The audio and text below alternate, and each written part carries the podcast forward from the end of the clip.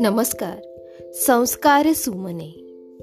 विद्यार्थी मित्रांनो आपण ऐकत आहोत संस्कार सुमने ही कथामाला.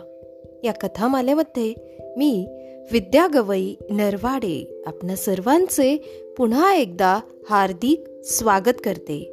आज आपण मूक आदर्श ही गोष्ट ऐकणार आहोत. चला तर मग करूया सुरुवात आजच्या गोष्टीला. पुण्यातील एक अबोल व्यक्ती. सकाळचा त्याचा एक विशेष कार्यक्रम असतो. आपल्या परिसरातील कचरा. कचरा पेट्यांच्या आजूबाजूला कचरा गोळा करून कचरा पेट्यात टाकतात. आपल्या परिसरात स्वच्छता स्वतः अबोलपणे करतात. बहुतेक लोक काय करतात?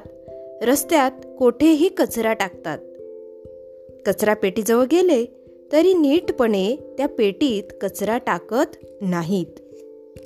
त्यामुळे रस्त्यांच्या कडेलाच काय पण रस्त्यांच्या मधोमध सुद्धा आपण घाण टाकतो.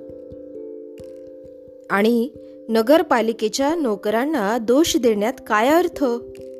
प्रत्येक नागरिकाने सार्वजनिक ठिकाणी कचरा न टाकता योग्य त्या ठिकाणी कचरा पेटीतच जर कचरा टाकला तर स्वच्छता कामगारांचे काम किती सोपे होईल? वर सांगितलेल्या अबोल कार्यकर्त्याचा आपण थोडा जरी गुण उचलला तर. विद्यार्थी मित्रांनो प्रत्येकाने आपले काम व्यवस्थित केले तर किती स्वच्छता होईल हो की नाही? या ठिकाणी आपण थांबूया. उद्या पुन्हा भेटू एका नवीन गोष्टीसह.